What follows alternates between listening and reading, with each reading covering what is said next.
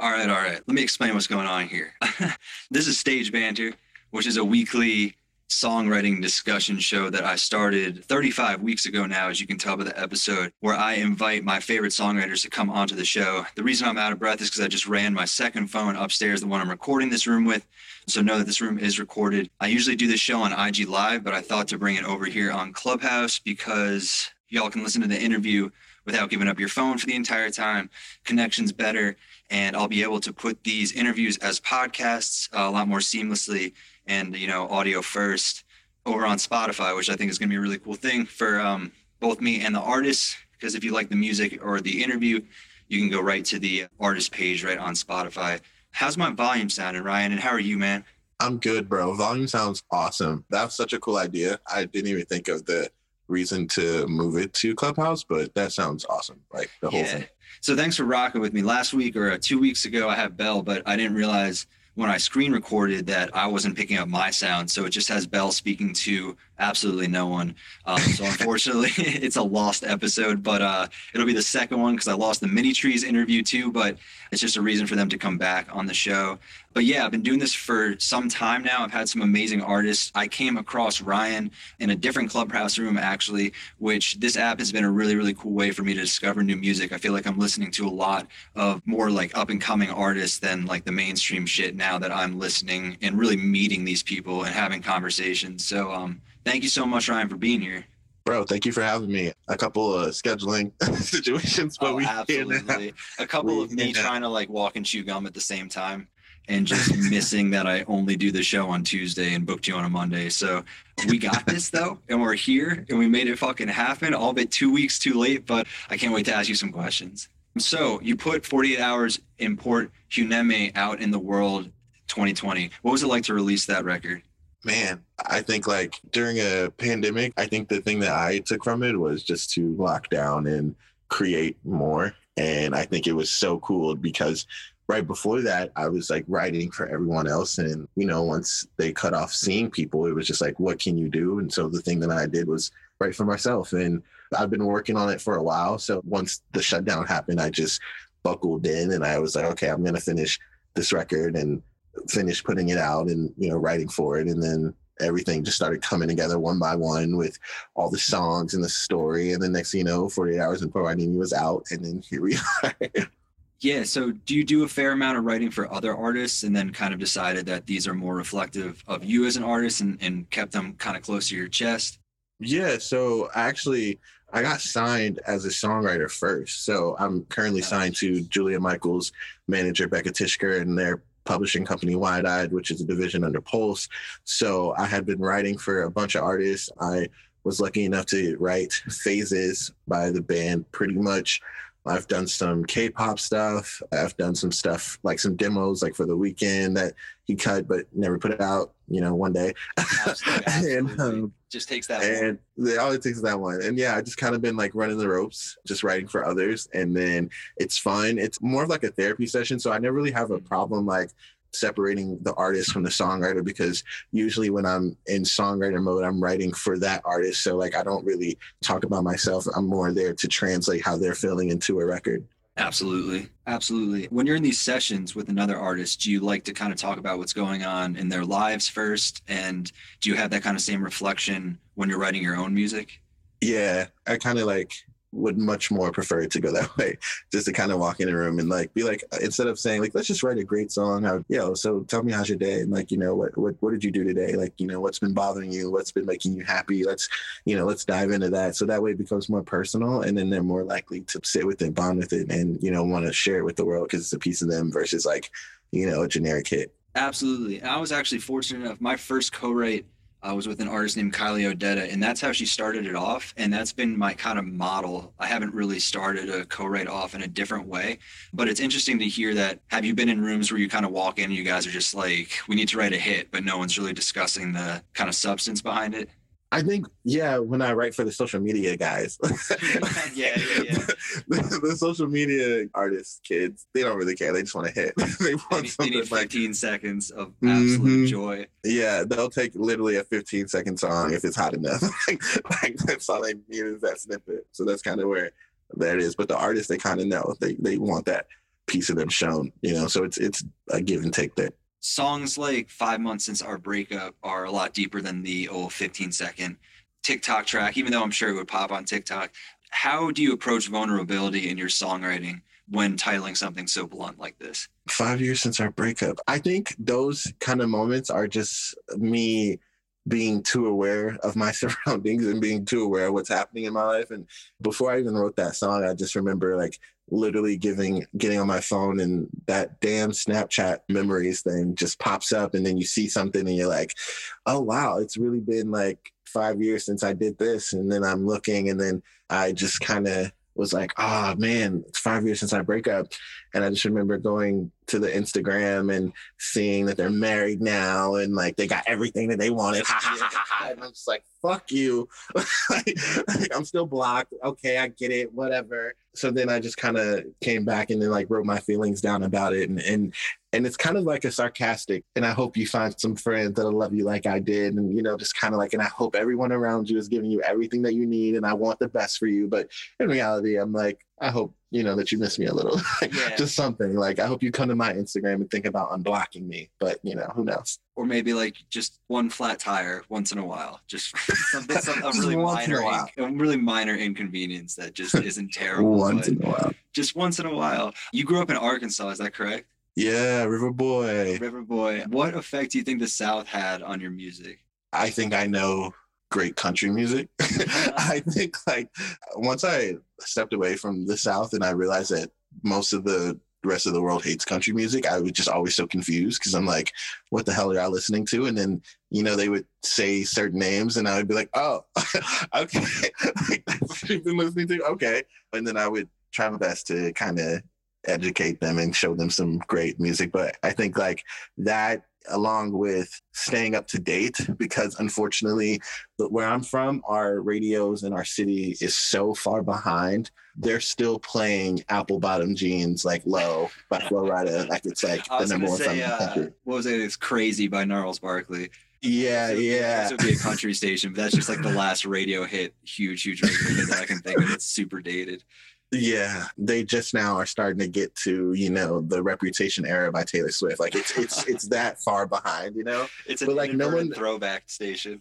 It literally is, but no one really cares because they just like it's like a weird circle thing that they're just like, oh, okay, well, I know when I get in the car, this is gonna play. Like, you know, like I know this is this, this song makes me feel good, so they're gonna keep it in rotation. You know, it's that kind of thing. And I remember like seeing other cities, they would have their fairs, and you know, those big statewide fairs, and they would bring in artists, and everyone would get so excited. And I just remember every time it was time for our fair and they would bring an artist, the artist would be so dated. Like it's just like they were hot like five years ago. Like, you know, and it just like would not make any sense. And I just would always wonder, but every time it would sell out because it's just like that, that local, that, yeah. you know what I mean? yeah, it was, one of those things. And I, I remember when like Fetty Wap was like really Dude, big in 2015. I was going to say Fetty Wap as like the person who they probably had. That's so funny. No, they would bring they probably would bring him now, which is so yeah. funny. But like in 2015 when he was really hot, I just kept wanting Fetty Wap. And I remember them like bringing this R&B group called 112 and like Pretty Ricky.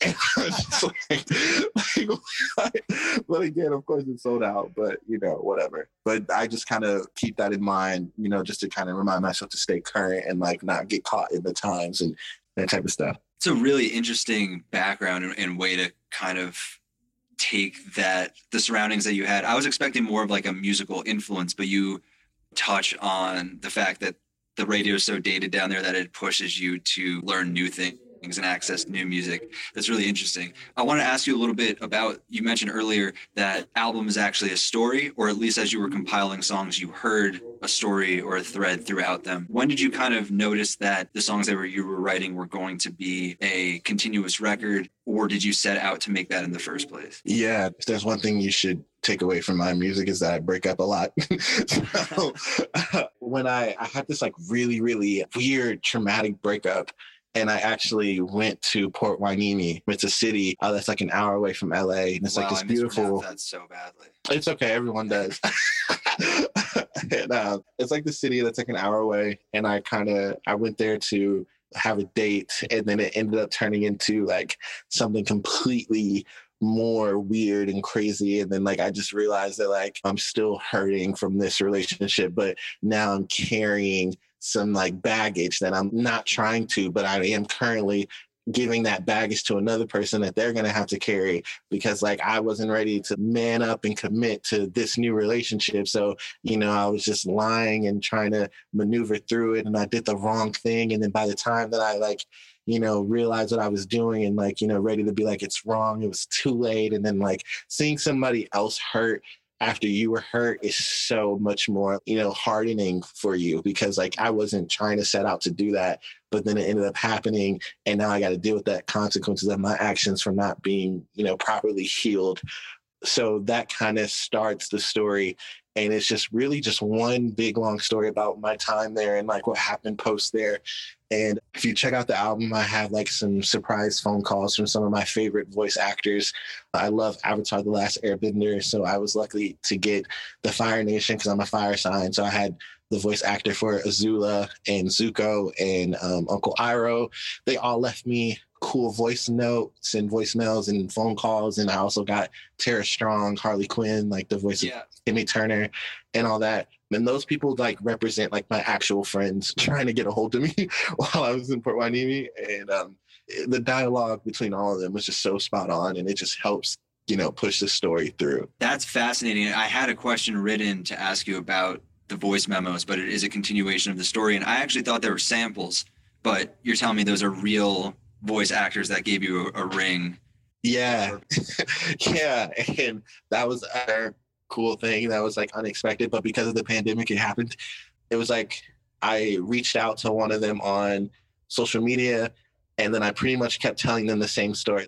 Hey, I got such and such to do this. It would be so cool if you did this. And they would be like, oh, such and such is involved. I'm totally down. And like, they obviously don't communicate with each other because that's just kind of how the circle went until they all sent something because they all thought they all were doing it. And then it just kind of became this like cool little thing that I just decided to run with. And then it was like turned out into that. It was really interesting to listen to, and it works really well in the continuity of the record. So, definitely a, a, a cool little Easter egg or something that I feel like you'd only get if you explain that or ask the question. Yeah, the album is an awesome playthrough. And I wanted to ask you a little bit about pushing your limits as as a vulnerable songwriter. I know I asked you a little bit about vulnerability, but do you have a relationship with like toxicity also? Because there's I almost let my boys rob you, and then you even say that you're a little bit toxic in the song Ho. Do you like kind of like pushing the boundaries and really letting yourself all be out there? Yeah, I mean, the thing with that is like again, it's so it's such a it's all part of the the story but i think once i got to the point of you know being healed and like you know just ready to move on it's this thing called a reflection period that i feel like you know everyone goes through and that was me like reflecting on some of the things that i was doing and sometimes I think it's okay to be who you want to be. And like, I feel like I love the fact that I'm a hoe, but I'm a respectable hoe. Like, yes, I will tell you exactly my intentions now. And I'll tell you exactly like how I feel and like what I do and respect you and be like, okay, cool. Like, you know, I'm just letting you know, like, I'm a hoe. Like, this is like, you know, whatever. Like, I'm, I'm not trying to do that to you, but, you know, hey, you know, whatever. Moving on. But also, like I said, I, the Arkansas thing and the, the Robbie record is like me trying to respect my own self and not be such a pushover. And I just come from such a different type of background where everyone around me and myself included was just on some like, you know, just hood rat shit, you know, just doing bad shit because we could and we were kids and we were in the middle of nowhere and no one cared.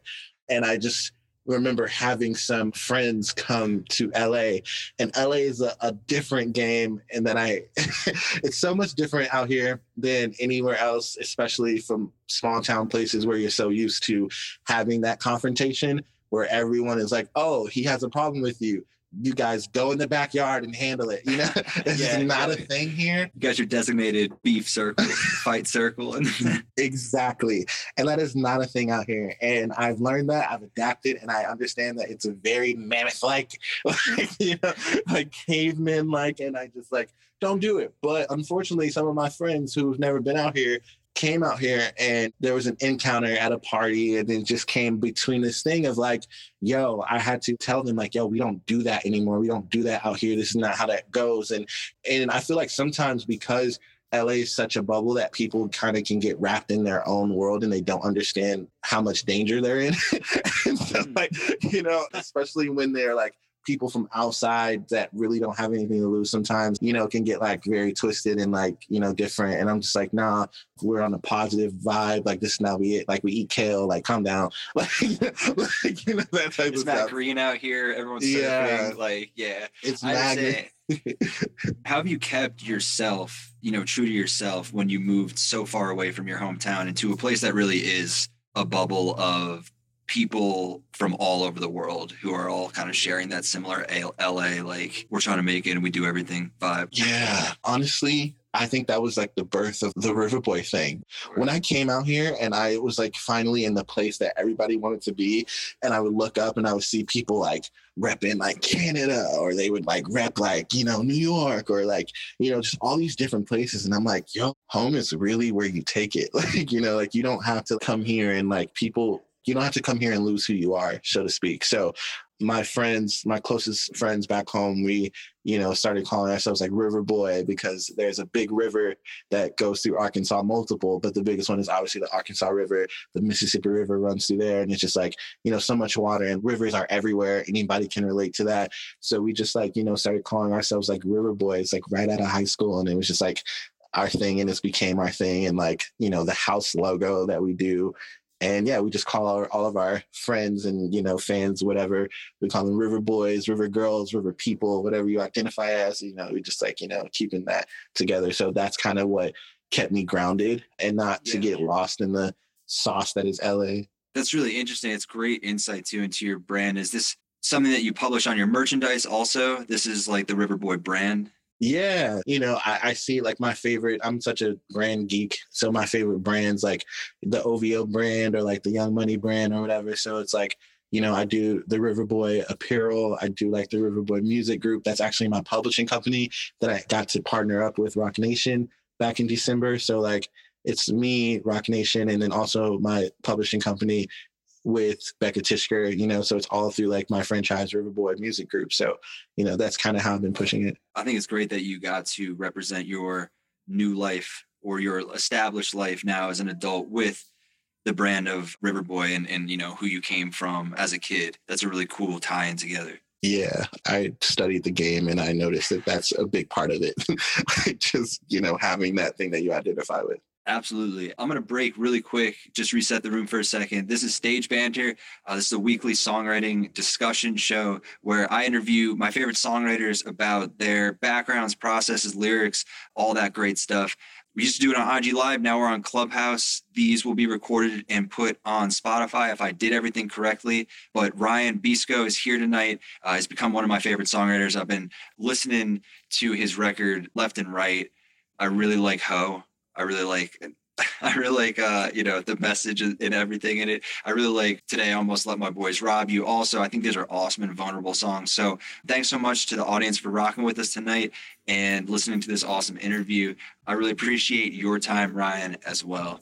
Thanks for being here, man. Bro, thank you for having me. I'm excited to dive in more. Yeah, for sure. So I wanted to talk to you about that last line in they I almost let my boys rob you, which I think is the is the correct. Yeah, absolutely. It's, you got long titles, man. Sometimes I know. Blank a little bit. You're like the you're like the rap game Panic at the Disco. I know, bro.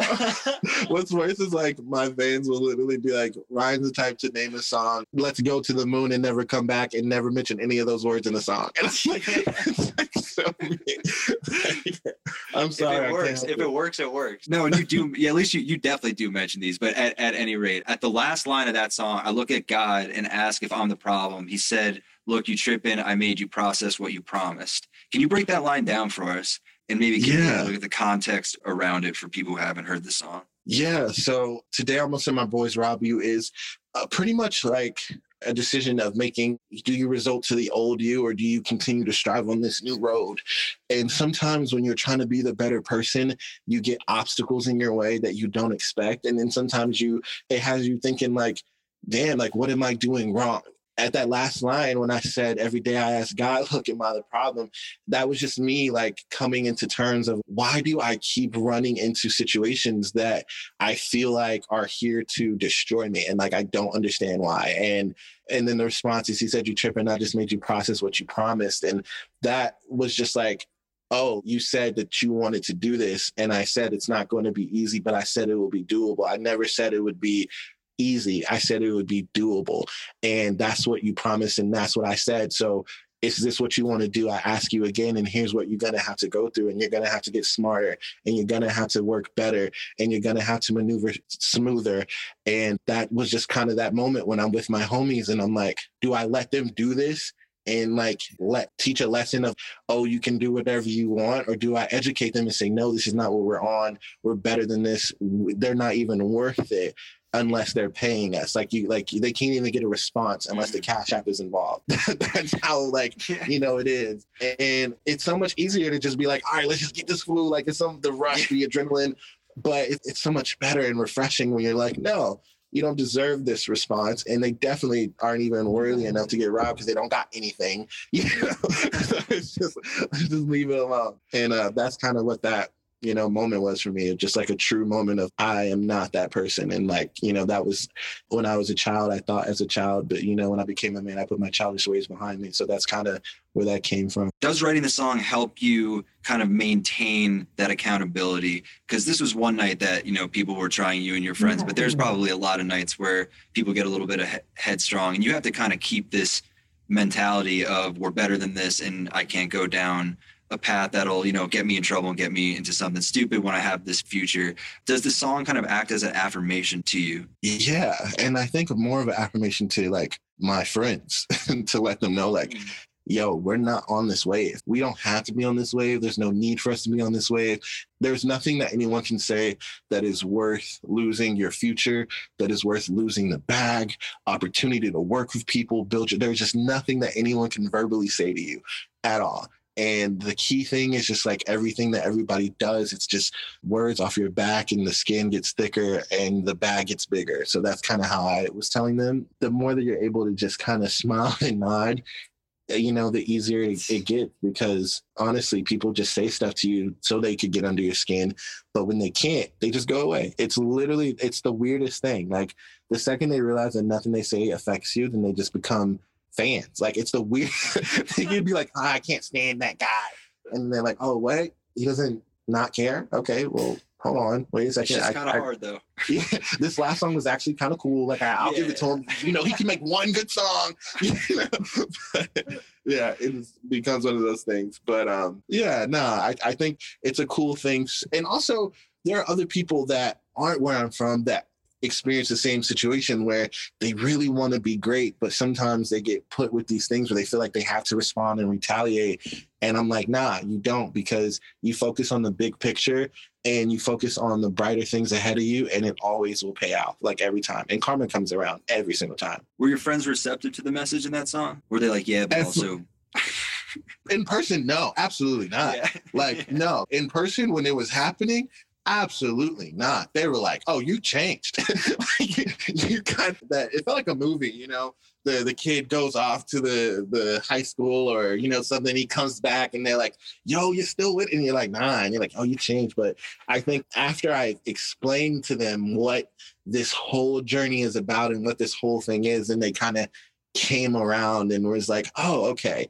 This makes sense. Like I get why we didn't do this. And I'm like, yeah, of course. Now you understand why we don't do this and why we can't do this because we have so much more ahead than any of this shit. Like I promise, you know. And then I explained like the LA thing unfortunately, there's just a lot of people when the world was open that would go to these parties to do the whole Instagram flex, but they really don't have anything. And like nine times out of the 10, the, the person that's, you know, flexing with the car and the clothes or whatever is like really staying with like 20 people in one, in a one bedroom apartment. And like, it, it's just like they don't have any money and like they don't know when the next meal is coming. And like, you know, those are the ones that are really hurt that look to like bully people. and, and I think that's kind of again they get caught up in that, and it turns into this whole shenanigans and you know all that stuff. But for the most part, they they've come around a lot. You worked with a lot of different producers on this record. Can you explain how you built this team and how you go about finding the right producer to make the records. Yeah, it's all about the connection, man. Because I think I could have tapped in with like a lot of people, but I think this thing was like, I just love making music with my friends. I love making music, but I, like I love making music with the people that I love even more because like we just put all of our you know soul into it. One of the producers on the album, his name is Garrett. He's in the yeah, the room right now. You know, it's fun.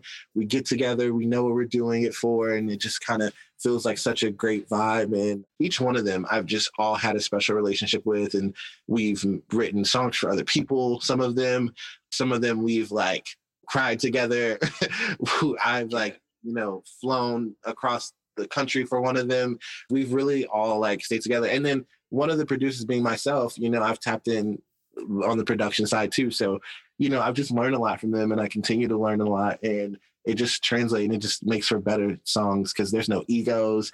There's no like, oh, I did this or you didn't do this. It's just like, yo, let's just do this and let's make a great record. And, you know, everything always comes together. So I was going to ask you a little bit about the the record creation process because I wasn't sure if you had known these producers, if these were beats that were sent to you, but it sounds like it was a really an organic process between yourself and the producers. Were you in the same room as them? Were you kind of building the song with yeah. first? Were you like where where does a song begin with Rhyan Besco?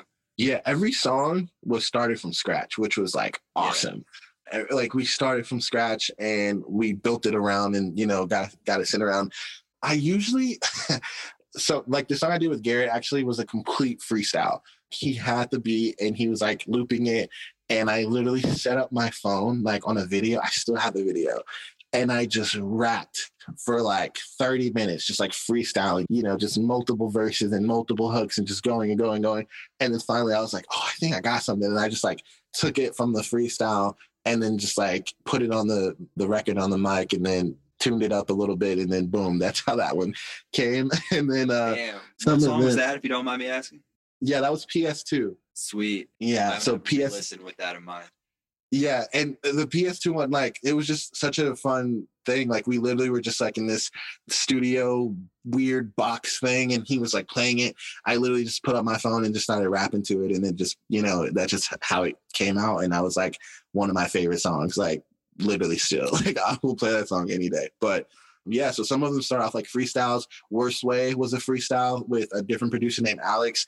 And he's really like a big instrumentalist. So he plays the keys and everything. So on the second half of Worst Way, I asked for that switch up because I'm like, okay, this is a cool, fun song, but it needs to, you know, have that story still. So we just did that B section at the end of Worst Way, which where it turns into a piano. And then I'm rapping you know, soft and singing a little bit about the experience of what Worst Way is about. And yeah, so they they all kind of come together differently, but for the most part, like I'm either starting with the loop and I'm just singing a lot, or I'm I rarely come in with lyrics. I really do just kind of do production and lyrics because for me, it's not with everybody, but for me, I feel like if I come in with lyrics, the production never matches the lyrics, and I always like be like, God dang it. Like, like this is not how it sounded in my head. I've had that same, I wouldn't call it a problem, but that same experience happened where I come in with like a verse I really, really like, and then the beat that's played just like, and it takes me a second. It takes like half an hour. Mm-hmm. And I'm mm-hmm. just like, oh, wait, these aren't the same thing at all. And then you do find it, but I think it definitely helps to start with the vibe and the idea and then build the atmosphere around that foundation essentially I think it helps both in production and lyric writing. Yeah, I agree. Talk to me about the visual side of your artwork. We touched on a little bit before about the River Boy designs, but I know you keep the do rag on in your photos. It always is matching. You have different gloves you like to wear. Where does style come into your artistry? I'm a huge fan of Busta Rhymes, and I'm also a huge fan of like Missy Elliott. So like watching them growing up and like their visuals are always either very scary or very like creative. And I I just love that kind of signature look about the both of them. Also like, you know, seeing Nicki Minaj do her thing and like everything about her was so signature. You know what to do. And I'm like, you know, that was also part of the branding thing. And it's like, a good person that has a great brand, they can dress up for you as Halloween. That's kind of what I always would think of when I would do music videos. I'm like, is this an outfit cool enough that would make someone want to dress up as it for Halloween? And like that's kind of how I built the Rhyan brand, the River Boy brand around it because I just wanted to like do things that felt right to me, but also would still stand out. A lot of times, like uh, in a couple videos, I repeated this like trash man jacket like I wore in like two videos straight where I'm like, you know, this is like telling a story. So it's like going from here to here. And then the do-rag thing, honestly, it became a, it was an accident. I got a haircut and I absolutely hated it. And I didn't want to get on camera with this haircut, but it was too late because the video was the same day as my haircut. and it, it was just a lot. So I threw on the do rag and I was like, okay, this is what I'm gonna do. And then when I saw it, I was like, oh, this is actually really fire. And then you know that took on a life of its own, but it actually came to me as an accident. The do rag was not intentional at first. Did you ever did you ever tell the barber? Oh, we don't speak anymore. Yeah, that, that was the last time I saw that man. Yeah, absolutely. Remember, I told you I do a lot of bacon.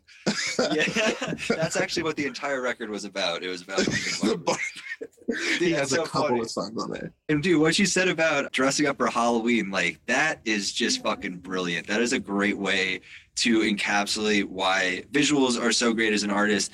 I started thinking about my own visuals and I was like, so someone would just throw on glasses and a corduroy jacket. I was like, ah, well, gonna have to, yeah, well, I don't know about that one. But I always look for the amazing tidbit of songwriter information during these shows. And there's obviously multiple, but that is such a helpful thing, I think, for a developing artist to hear about their visual aspect of their artistry. It's just a succinct way to put it do you hope people dress up as you for Halloween? Yeah, actually, I've had people do that. Hell yeah, it's kind of cool.